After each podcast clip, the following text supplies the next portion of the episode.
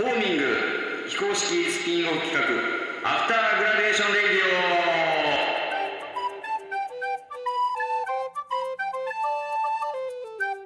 はい、皆さんこんにちは。岡山県北プロモーターことレアルラボの藤田亮太です。ロンサージュの榎本直子で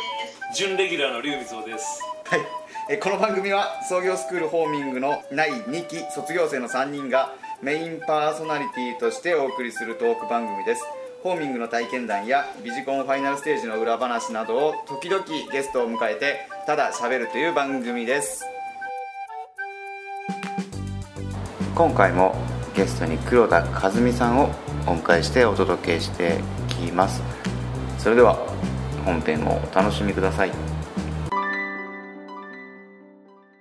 ギークハウスマニワっていうあはい。ゲストハウス的な感じになるんですか？シェアハウスシェアハウスはい。ですか、うん。ギークハウスマニワというシェアハウスのオーナーもされているとはい。いうことで、い。この辺りもちょっと少しお伺いしたいと思うんですけど、はい。えっとこの商店街の中にあるんですはい。そうですね。あのー黒田酒店から歩いて30秒ぐらいのところにすごい近い建物がありましてでそこの、えー建物を、まあ、シェアハウスとして、あの活用してるんですけれども。ギークハウスってそもそもまあ全国にあるんですそうですね。もともとスタートは東京からスタートしてまして、はい。あのー日本一有名なニートって呼ばれてるパさん PHA って書くんですけどその方が始められたのがスタートですね。東京で始められてっていうね。それがその思いとかその思想に共感した人たちがはい。じゃあ僕もギークハウスしたい私もギークハウスしたいっていうのでこう全国こ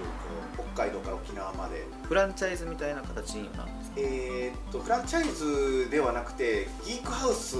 やりますって手を挙げればもうギークハウスなんです。はい。すごい緩い感じそうなんです。もうゆるいつながりですね。インターネット好きだったりとか、はい。まあ、プログラマーとか、まあ、デザイナーとか、まあ、うんノマドで仕事ができる、まあ、今流行りのテレワークっていうんですかね。リモートワークとかできる方がまあこう一緒に同居することによって一緒に生活することによってやっぱ技術の交換だったりとか、新しいスキルを教えてもらったりプログラマーになりたいワナビーの方ですね、ワナビーの人がそこに住むことによってこう先輩プログラマーですね、うん。実際に働いてる人と生活することによってこうやっぱ教えてもらえたりとか、えー。そういうやっぱ利点があるので。それそもそも黒田さんがそのマニュアにギークハウス作りたいと思ったきっかけは何だったんですか、あ僕は、えー、ともともとギークハウス岡山っていうのがあってでそこを借りてたんですよ。えっと住まれてたんですか？えー、とほぼすんまあそうですね。あ住ん借りほぼ住んではないんですけどそこのと部屋をちょっと部屋をちょっと一つ借りてまして、え借りてた時期がありまして、でそこの住人たちとはい。こうコミュニケーションを取ってると、まあ、面白い人たちがいるな、うん。世の中にはと思って、まあ、こういう人たちだったら住む場所を選ばないよね。それは確かに住む場所好きな場所に好きな時時に好きなとこに住んではい。生活できるかな。こういう人たちだったらっていうのをそこで発見がありまして、えじゃあそういううんそっかそっか。っていうのがあったと同時に、今ギークハウスをやってるところもともと空き家だったんですよね。商商店街。そうですね、はい。黒田家が持ってるんですけども空き家だって、えーそこなんとかしなきゃいけないなっていうのであじゃあああいう人たちを呼び込めばいいんじゃん、あ。こういう田舎でも田舎なりのいいところ絶対あるしっていうんで緩く生活したい人たちが住める場所になればいいじゃんと思って始めたのがきっかけです、へーで始めるにあたって、はい。えっと、そこもやっぱ自分僕一人で DIY するのやっぱ大変になったので、ギークハウス岡山の、はい。えっと住人の、えー男の子と女の子、まあ、カップルなんですけど、にお願いをしてギークハウスマニワっていうのを作るから、はい。そこで住んでくれと。2ヶ月間。ってへえ言ってええええ。そうなんちょっとスカウトしまして、あもちろんあのギークハウス岡山のオーナーにもちゃんと許可を得た上で、引き抜きじゃなかった。引き抜きじゃなくてもう あのギークハウス岡山のオーナーの方ともすごい仲良くさせてもらってるんですけども、来ていただいてなるほど。で部屋の片付けをしながら DIY して、整え生活ができるように整えてもらったって感じですかね。そこから自然発生的に人が来て、うん、うん。それって何年の話なんですか？何年くここの酒店ができる全然前ですよ。前なんですか？2015年とかじゃないですかね。へえ。そうなんですね、うん。そっからまああのギークハウスマニュアにこういろんな人がそうですね。出たり入ったりとか、でマニあの黒田さん自体もうん。全国のギークハウスに行ったりとかってされてますよね？しましたね。はい。ええええ。しました。それはそのギークハウス僕自身がいろんなところのギークハウスをはい。知ることによって、ギークハウスマニワしか知らない住人によそのギークハウスも面白いよって話ができるなと思ってギークハウスの面白いとこまあギークハウスコミュニティの面白いとこって結構回遊してるんですよ住人が。冬になったら、寒いのは嫌だからギークハウス沖縄に移動するとか。へえー。花粉の時期になったら北海道ギークハウス、はい。あの夕張っていうのがあるんですけど北海道に行くとか。ギークハウスマニワのいい時期っていうのは初夏なんですよ。僕は初夏だと思ってて おすすめの おすすめの時期はもう今からなんですよ。まさに今から4月から6月ぐらいのこの時期が僕はすごいいい今秋はあるんですか？今はい一部屋えちょっと問い合わせがちょっと入ってるんでもしかしたらちょっとないかもしれないですけどそうなんですいいよ時期なんですいい時期なんで、まあ、ちょっとそういう時期には東京から誰か来てくれたりとかどこそこに新潟のギークハウスにいたんですって言って今度マニアに行きたいんですけどって言って問い合わせくれて部屋が空いてたらうちに来てくれたりとかっていうような感じでどんどんどんどんどんこうつながっていくので。ああんまりよく分かってないんですけど、うんどうぞどうぞ。ギークハウスってシェアハウスってシェアハウスなんですか？そうですねシェアハウスですね。で1日から OK とかそんなあ最低1ヶ月以上住める方。下宿みたいな感じで思ってもらってたら間違いないから。あーうん。い今のフェイスブックのページ見ながらちょっとはい。あありがとうございます。や家賃が発生してって感じですそうですね。基本的にはあのー家賃部屋代っていうのがありましてあとは水道光熱費はその住んでる住人で割り勘っていう、う。んうん、それ場所によってもあの全然違う決まりは違う決まりは違うのでギークハウスマニュアに関してはそういうやり方でうん。させてもらってます、ギークハウスマニュアはと4部屋しかないんですけど4部屋が全部個室になってます。他のギークハウスはあのドミトリーって言って1つの部屋にこう2段ベッドが2つ入って4人部屋になってたりとか2人部屋になってたりとかそんなところもありますね。うん、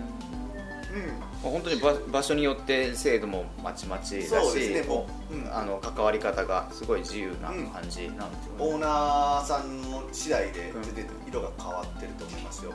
僕はこんな性格なんでもゆるーくゆるーく ルールも決めずにやってるんですけどその東京の四谷にあるギークハウス四谷とかはもう完全にテック系というかもうプログラマーもうすごいできる方々の集まりの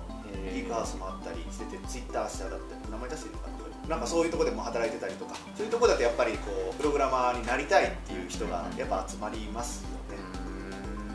ギークハウスマニュアに関してはどっちかっていうとこうもっと緩く生活したいんでい生きたいんだっていうねいう方が来てくださる。使える場所があってそういう感じの使い方に人があ集まってくる人は集まってくるし。そうっすね宿泊面じゃないって言ったらまたちょっとこれこれねちょっとじあ。ょ上手に使ってもらえはい。ちょっと上手にちょっとして、ええ。友達の友達が家に来て1ヶ月ちょっとおらしてくれや言うて、うん。ちょっとお金ちょうだいよっていうのはあると思うんですよ、経費かかるじゃけん、うん。くれよとそういう感覚。何か何か問題でもっていう。ただまあそれを収入とみなされるとまたそあの。収入はねあのこれぶっちゃけた話をすると、はい。マイナスなんですよ。実は。あそうなんいですか？やそうなの。あの僕も一つ実は部屋を借りてることにしてて借りることにしててっていうか、まあ、僕の部屋もちょっと一応自分の荷物置き場があるんですけど、で僕もそのえー折半折半っていうか、割り勘用意なんですけど、えー水道光熱費を割り勘にする住人で割り勘にするんですけど住人が1人の時に負担がでかすぎるんですよ、あやっぱそれはちょっとやっぱ避けてあげたいっていうのがあってそういう時はもう僕が2人分ぐらい払うとかっていうのをちょっとまあしてましてー最低限割る3とか割るそう2とかぐらいにはなるようになるようにはちゃんとしてるんですされてるんですでそれをこう年間トータルで考えると、はい。まあまあのマイナスになっててでこれは収入ってまあそのマイナス収入じゃんかって言われるとまあ確かにそうなんですけどまあまあねっていうところ,、へーところなんですよ。ただそのお金を払っ僕が払ってても、はい。普段がこう聞けないうん。話とか、うん。その人の人生観だったりとかを聞くことができるっていうのはもう僕にとってはすごいメリットで本屋さんとかに行って本本を買ってまいり、はい。それでやっぱ自分の興味のあることしかやっぱりインプットできないというか、はい。でなんかこう新しいことインプットしに行こうと思ったらこう街に行かなきゃいけないとか海外に行ってみるとか、お金を払ってこうこういろんなところでもでもインプットしてたことが向こうからやってきてくれるんですよね、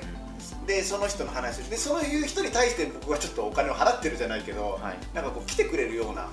状況になってるんで、まあ、ちょっとぐらいはこう、ねう持ち出しがあってもいいかなとは思ってまあやってますね。それも全く僕がさっき黒田酒店の仕事を引き受けた経緯とはい。お同じっていうことで、うんこの人な、自分がマイナスになっても自分の求める経験ができるなら、それでいいんじゃないのっていう思想で運転してるっていうことだからな、プログラマーやのに、えっと、ギークハウスの前どこに住んでたのって言ったら千葉の洞窟ですとか。どちょっとどういうことやねんっていう。やっそんなぱやっぱ方みたいですか？うんうん。やっぱそんな話が聞けるっていうのは、はい。やっぱねそれは価値あります。価値あるでしょう。価値あるなと僕は思ってて自分が危険を冒さんでもデンジャラスな話がいやいややっぱでいろいろ身近に聞けるっていうのは。面白いなと思って。ディープな話ありました？他にも。ああいやいろんな方がいらっしゃるなと思ってて、えっと本当にギークハウス一番最初に入ってくださった方がマイ元マイクロソフトの、えっと、エンジニアさんへでして、はい。で全国をこうオートバイで旅をしながら自分の好きなところでライダーハウスっていうところでまとまって仕事をしたりとかギークハウス超最先端なことをしてたりとかでやっぱそういう人の話を聞くのはすごい面白いなと思って、その人の経緯でいくとその昔こう事業仕分けっていうのが結構国会であって、こう連2番じゃダメなんですかっていう、はいはいですね。うん。って時のスーパーコンピューターのチームにいたとか。えだから、すごい。ね、そういう話がこうちょっといろいろ聞けてやっぱ面白いなと思ってね、うん、へえなんか面白いですよねここのマニュアでそういう話がが聞けるっていうのはちょっと面白いな。完全にガチャですね。ね。当たりもあれば外れも外れはね外れはない。失礼なことを言うな。外れはない。リアルガチャですね。へえ面白いな。はい。まあ面白い方がどん集まってきているというところなんでギークハウスん自体もなんかイベントたまにされてますいやーあのーちょっと最近できてないんでまたちょっとしようかなと思ってるんですけどあのそのイベントがすごいなと思って。え何なんかゆるゆると。ああそれはもちろんええそうですね、人が集まろうが集まらんがいいじゃないかっていう感じですね。あのー自分たちがやりたいことをやると。でそこにこうもし興味があって参加したいんだったらこれはいいじゃんぐらいの手でやっておりますね。こうただ本を読む会ってあったじゃないですか。ああ積んどくを崩す会ですね。積んどくっていうのはその あの読んでない本を山積みにしちゃってるっていう状況のことなんですけども。ただそこの場所に集まって自分が読みたい本を読むみたいな感じですよね、以上ですよ。何か問題でもはい。なんかこうウェブサイトを作る会とかですねあのフェイスブックに一応イベント立てたりとか立ててないイベントもちょっと何個かありまして。なんかその、うん。まあ、イベントの概念というかのがフォーマットで考えると人が来て、うんその人同士が交流して、うんうん。でなんかその成果があるみたいなのが、うん。今までのイベントの僕の中での概念があったんですけどそれをもう大きく覆すあの壊されるというかそそんなこれイベントなんだみたいな、新しいこう価値をあの感じたっていうのはあるんですよ。好きな共通の好きなことがあなんだ好きなことが共通の人たちの集まりって、居心地がいいと思うんですよ。そこで会話がなくても、やっぱ本が好きだったら本好きが集まってるとか例えばこう好きなアニメが一緒の人たちが集まってる場ってそのアニメが好きな人にとってはたまらん場だと思うんですよ。そこでこう会話があろうがなかろうが、はい。それっすね。それをすごいされてるなんかうん。昔子供の頃だとうん。ただその用もないのに友達の家に集まったりとか、でそこで各々が例えばまあゲームボーイしたりとか、本読んだりとか、みたいな。だけどその場所とか空気感を一緒に共有してるうん。みたいなのを大人になってもできる場所っていうのはすごい魅力的だなと思ったんですね。ああそれはでもあるかもしれないですね。好きなことが一緒っていうのは結構安心安心感があると、まあ、まあ居心地がいいって僕表現してるんですけど、うんでそれってなんとなくその都会であの人がたくさんいる中でだとそういう機会ってたくさんあるような感じは受けるんですけどこんこんなこんなって言ったらあれですけど、うん県北の、うん。ね、片田舎でそういう場所があるとかそういう機会があるっていうのはすごいあの価値があることだなと思ってるんですよね。その毎日こうイベントして黒田酒店はどっちかというとウェイっていうような方々が集まって、まあ、僕もちょっとそういう面もあるんですけどそればっかりだとしんどいしっていうのもやっぱちょっとありまして、やっぱそういうのが得意じゃない人たち、うん。そういう場所居心地が良くないんだっていう人たちも絶対いるわけで、うん、そういう人たちの場になればなって。でそこが別にこうダサくてかっこ悪いってわけでもなくて、はい。結構みんな素敵な本を読んでたりとかねその場って結構ねえ絵になるんですよね。なんかそういうのを本当写真撮ってインスタとかに上げると本当多分映える写真なんですよ、しないですけど。されないですねそこ、うんいやしないですしないです。そういうの別に見せてもなっていうのがあって。うん。心の中に留めとうんうんく感じです、それでもちょちょっとおしゃれですよね。うん来た人だけが分かる感じ。かうん。何してもあの今、まあ、その都会だろうが田舎だろうが、若かろうが年寄りだろうが結構みんな居場所がないんじゃないかなってちょっとなんか思う節があるな。なんかお父さんなお父さんその家族から相手にされるお父さんにしても なんかこうクラスで孤独な学生にしても、まあ男も女もどんな身分の人間も年齢の人も職業の人もなんかこう居場所ない人が多いんじゃないかなって思うわ、それでが、まあ、なんか引きこもりにつながったりとか、その上で引きこもりをあの悪いものと捉えるのかじゃなくてそのまあ明るい引きこもりっていうのもおかしいけど、うん。なんかそういう同士がうん、集まる集まってあの悪くない空気をこう増上していけるんだったら、作っていけるんだったらそれはそれでクリエイティブな空間になるの元気な人間が集まってうわーやろうぜこれやろうぜみたいな、こう旗をバーッと上げていろんなアイデアがバンバンエネルギッシュに出てこうガンガンこう突き進んでいくのもええけどさっき言ったその、まあ、道と性があるように、そういうその言わんでも分かる人間が集まってなんかこう新しいものができるっていうのはこれはこれでまた対極であるけど、まあ、ベクトルはこう違うけど、うん。熱量は変わらんと思う、うん。だからこういう表だとこうわ若いやつがガンガン来て大音量でなんかこう踊ったりする場所、プラスそういうみんなでシーンと本を読む場所がこうセットであるっていうのは、あのものすごいこうエンターテインメントうんな。それはもう田舎だろう都会だろうが関係ないと思う、グラデーションだと思っててその陰陰と陽というかグどっちもうんあのプラスマイナスって表現したくなくてマイナスって表現が好きだけど陰と陽でもどっちもプラスのことだと思ってるんですけどそこのグラデーションだと思う陽がもうウェイ陰がこう静かに本を読むっていうそこのグラデーションの中に人って多分うん。いるんですよ。どこかそれがによるどこかによる。それが日によって毎日違うかもしれないし時間によっても午前中すごい陽だったのにはい。午後は陰の方におるかもしれないしそこの選択肢があってどっちも選べるように選べるようにはちょっとやっぱりしといてあげないといけないしといてあげないといけないんだとおこがましいですけど、うん。なそういう。場所を自分がそうなんでうん、自分がいたい場所をちょっと用意してるっていう感じですかね。なんかこう陰の方を社会的になんかみんなが心配したり、ん。悪い見方をしたりしがちじゃん、うん。じゃなくてみんながその要素を持はいってるわけだから、なんかタイミングによってそっちの陰の方にも行くし、うんまあ陽にあのの気分の時は陽に行けばいいし、うんみたいな、うんその選択があってなんでそっちがその悪いのっていうか、まあまあ悪い悪いのというねなんかなんかねちょっとなんか心配される要素になるのかなっていう感じで心配されちゃうの。大きなそう。そう。そう。ということですね。いやーありがとうございます。なんかあの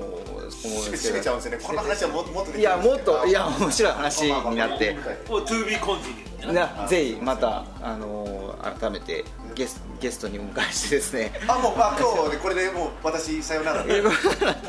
準レギュラーいやいやもういやいやもう全然喋れる人 ガヤぐらいでね。いや。たまにこう外から。いやありがとうございます